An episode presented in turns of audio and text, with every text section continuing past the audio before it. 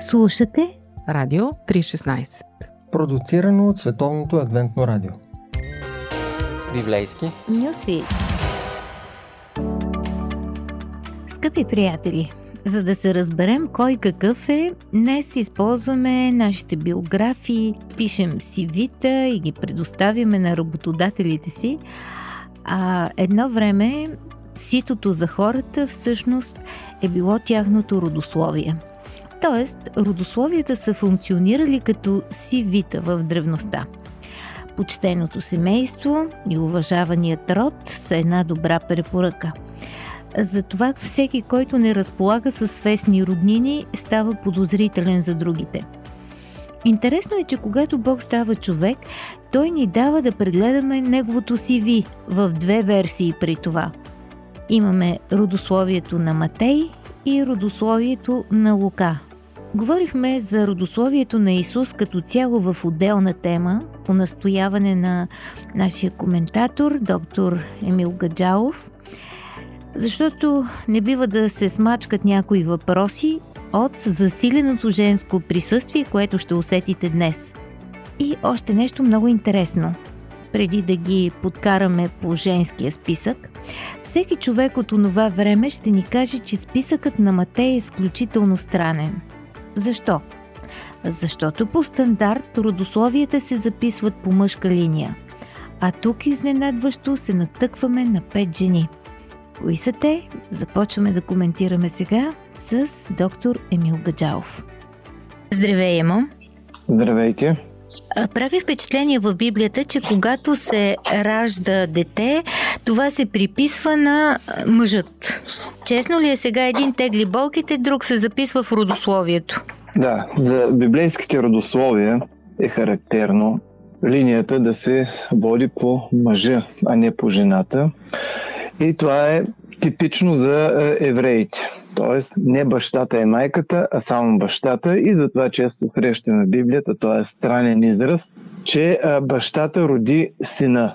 Mm-hmm. Което малко не смущава, но правилно преведено означава бащата даде происход на съответния син. Миналия път ти ни разказа за Манасия, чието място сякаш не е между фигури като Давид и Авраам. И сега го докарахме до списъка с петте жени. Тамар, Рахав, Рут, Вицаве и майката Мария. Интересно е, че Матей дава достъп на тази компания до големите личности на Израел, а в същото време не включва майката на евреите, Сара, нито Ревека, и двете жени са големите емблеми на патриархалните времена.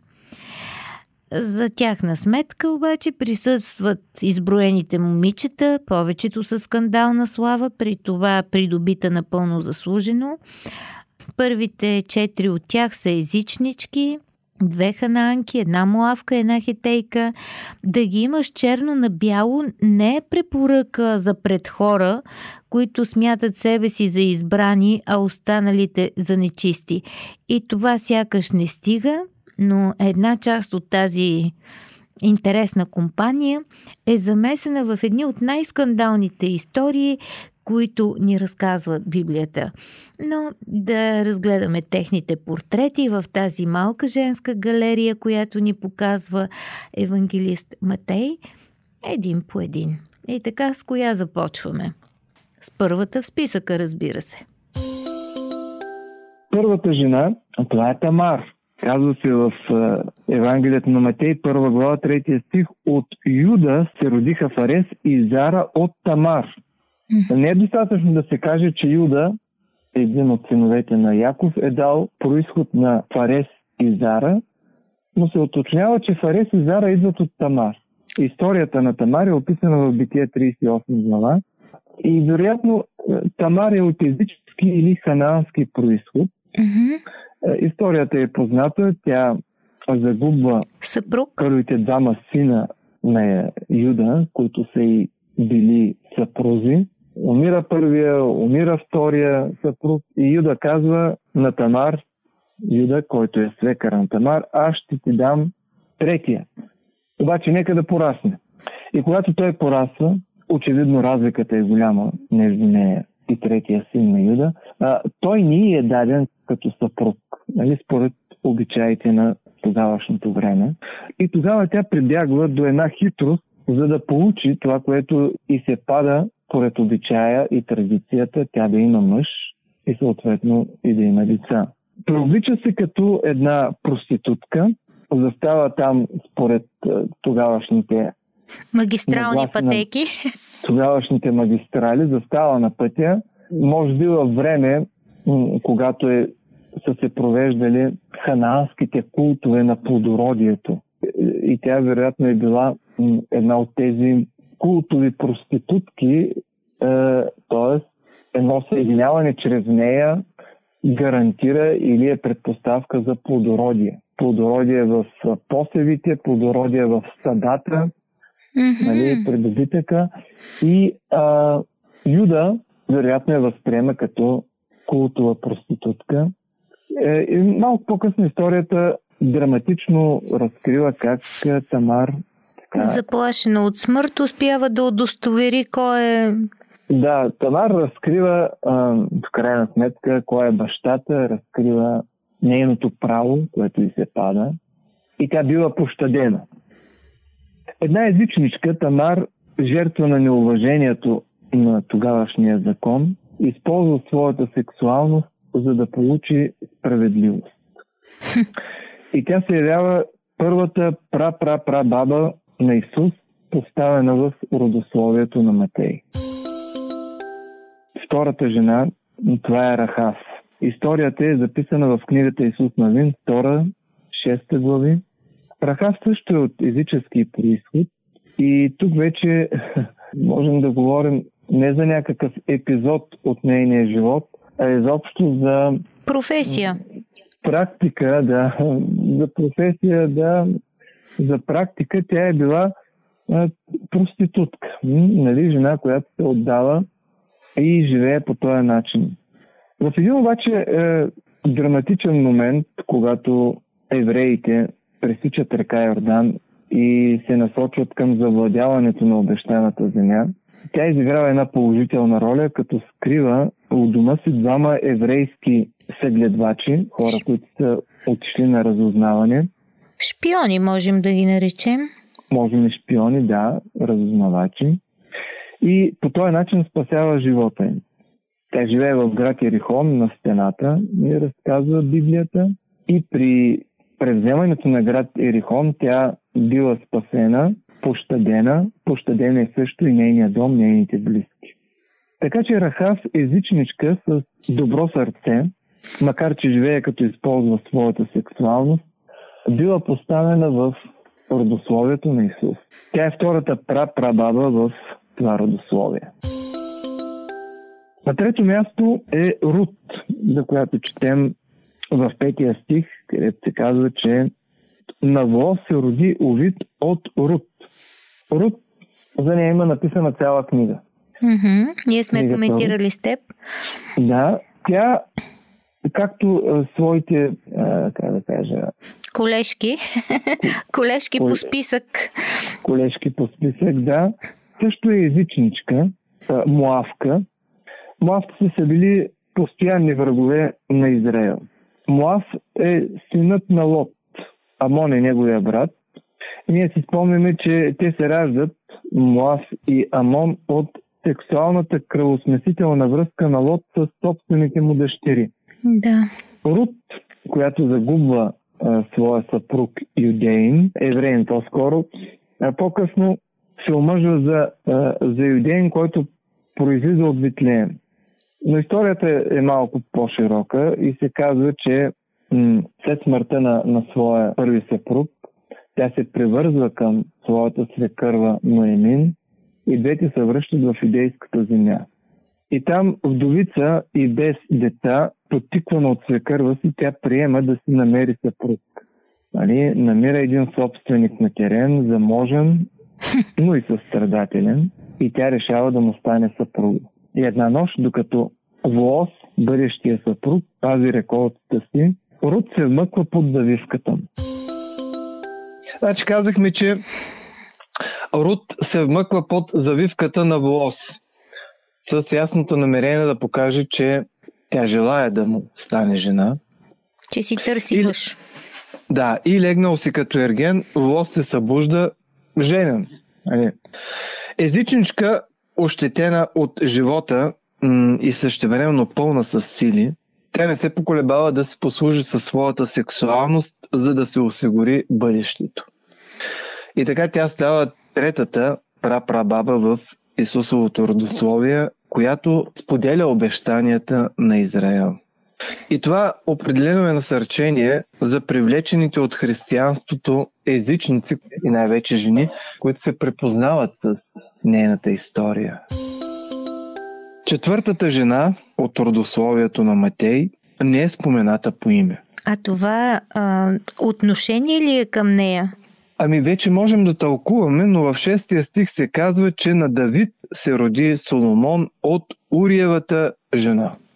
Не случайно името на Урия е споменато, а на жена му Вицавея не. Тоест името Вицавея е кодирано в името на нейния съпруг.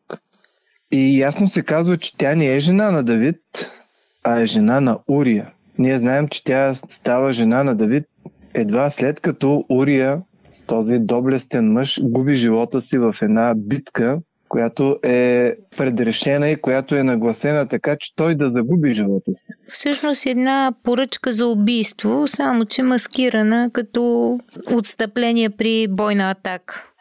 М. На съвременен език бихме могли да кажем, че това е поръчково убийство, да. И същевременно името на Урия напомня за прелюбодейството на Давид с Бицавея. Тъй като той е хет, казва се хета Урия, вероятно и Вицавея може би има някакви езически корени. Отново виждаме една езичничка, Вицавея, която в случая е, можем да кажем, невинна жертва на сексуалното желание, На цар. страст на царя, на Давид, която след това става майка на Соломон. Той е голям цар, който развива до невиждане до тогава размери и царството, и економиката и, и така нататък на Израел. Така че Вецаве е четвъртата пра-пра-баба на Исус. Какво да кажем за дискусии по Радио 316? Скъпи приятели, разговорът с доктор Емил Гаджалов продължава. Женските образи в родословието на Исус. Четири от прабабите на Христос са с езически корени и скандална слава. Петата е невинна. Това е майката, но кой ли вярва на нейната версия за бременност от Святия Дух? Всъщност какво знаем за майката Мария?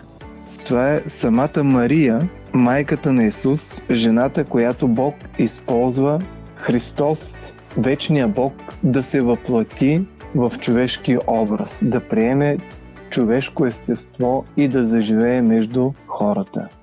Името на Мария вероятно има египетски или ханаански происход от корена Мри, Мараи, което означава обичам. Не случайно името Мария е много разпространено, дори в България Да.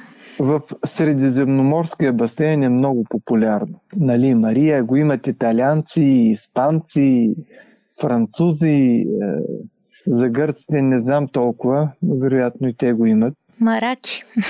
Мараки, да. Мария означава обич или обичам.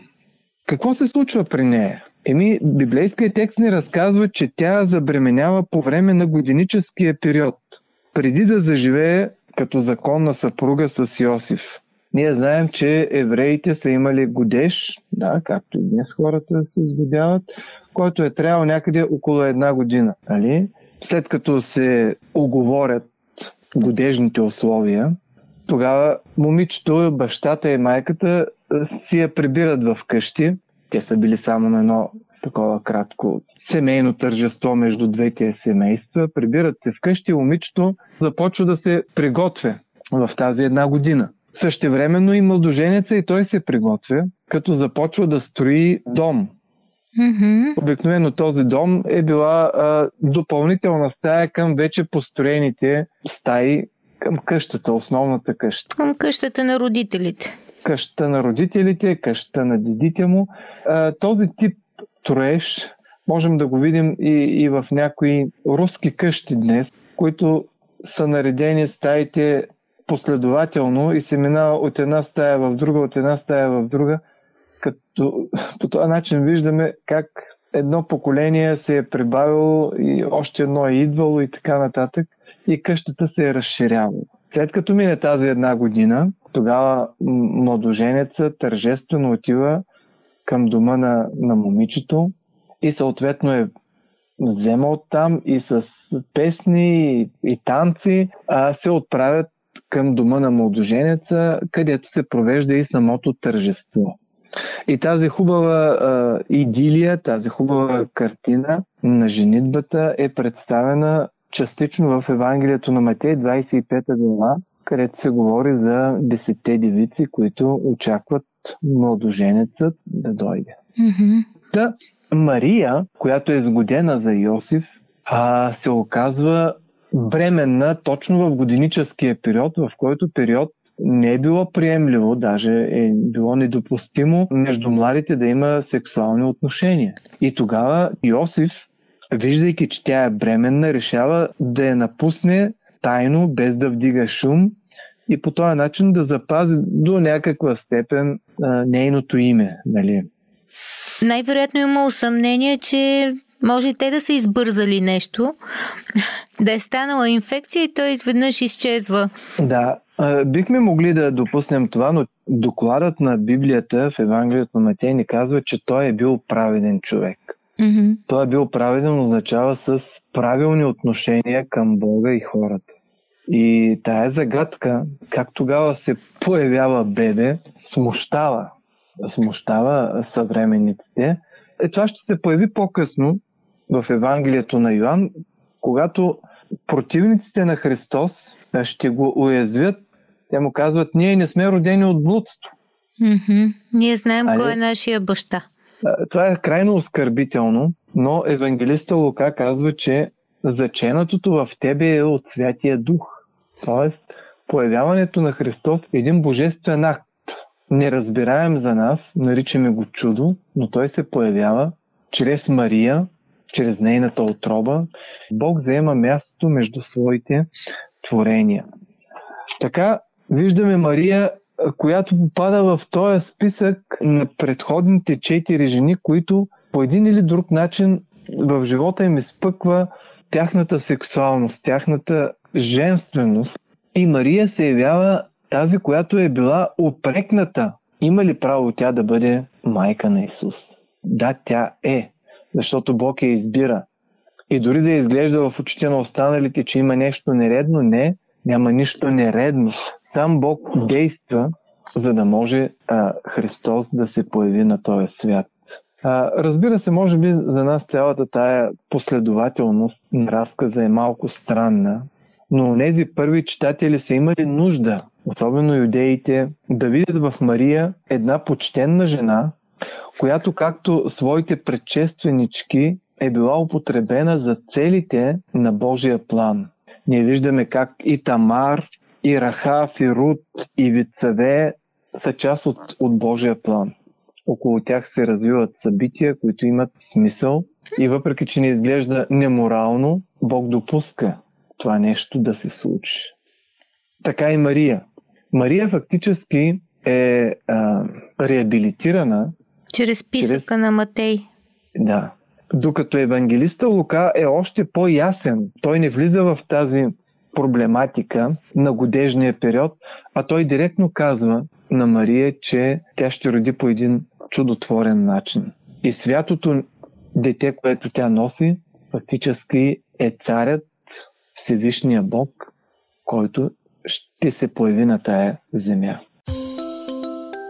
Да, наистина Исус Христос, вечният Бог, Спасителят на човечеството, намира начин да стане едно с нас, да стане Емануил, да стане Бог с нас.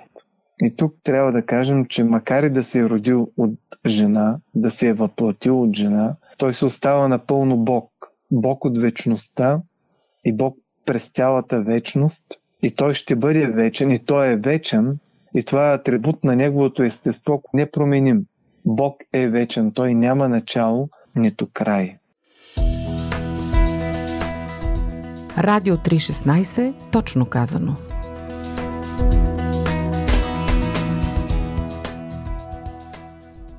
От една друга гледна точка, когато разглеждаме историята на тези пет жени, които от съвременна гледна точка ще бъдат в маржа на обществото, тъй като не отговарят на моралните изисквания на времето, от тази гледна точка трябва да, е, да мислим и за това как ние възприемаме нашето минало. Може би в нашето минало има такива моменти, за които не бихме искали другите да узнаят. Не бихме искали да ги афишираме, не бихме ги поснали във Фейсбук. Определено това не. Да, това ще бъдат такива едни тъмни епизоди от живота ни. Но именно родословието на Матей ни разкрива, че независимо от това какво е миналото ни, когато предприемем стъпки и насочим живота си към Бога, тогава Бог ще ни приеме. Ще ни приеме независимо от нашите минали провали, нашите грешки, независимо от, от нашите морални пропуски. И ако Исус произлиза от всички тези хора и Бог го приема като свой син, и макар, че той е живял в Назарет най- така Град с лоша репутация. Град с лоша репутация, да. То колко повече и за нас би могло така да има надежда, че Бог е готов да ни издигне, независимо в какви условия сме родени, независимо в кой град сме родени, независимо какви обстоятелства. Той е готов да ни приеме, той ни очаква, той желая тази благодат, която е дадена и тия обещания, които са дадени на Авраам, да достигнат и до самите нас. Така че Бог не ни разглежда според нашите родословия. Той не ни разглежда според нашето минало. Не очаква да бъдем някакви чистокръвни породи кучета, за да имаме място в спасението. Не, той ни разглежда до оная степен, в която ние сме готови да кажем да, Господи, приеми ни, прости ни, желаем да бъдем Твои. От гледна точка на родословието на Матей, ние сме читатели, които са езичници. Не сме юдеи. Нали? Хората от 21 век днес, тук в България. Но по същия начин, както всички останали езичници са прияти, така и ние можем да бъдем прияти. Една майка дълго време нямала, една жена дълго време нямала деца и решила да се осинови заедно с своя съпруг. И осиновяват едно дете. И както обикновено се случва, малко по-късно самата тя забременява, вероятно нещо се случва в женския организъм, когато стане майка. Годините обаче минават, двете деца растат заедно, почти на една възраст. И тогава някои от близките я питат, абе, кое всъщност е твоето дете? И тогава тая жена, майката казва, вече не помня кое беше осиновено. Така и ние. Бог не помни вече кой е грък, кой е юдейн, кой е римлянин, кой е българин, кой е руснак, англичанин или така нататък. И затова се казва, че всички сме Божии деца. В Исус всички ние сме Божии деца. Ето това е голямото послание на родословията на Исус. Ние сме Божии, ние сме от Адам, но ние сме Божии и в Христос, който ни е изкупил и ни дава право на вечния дом, на новото небе и на новата земя.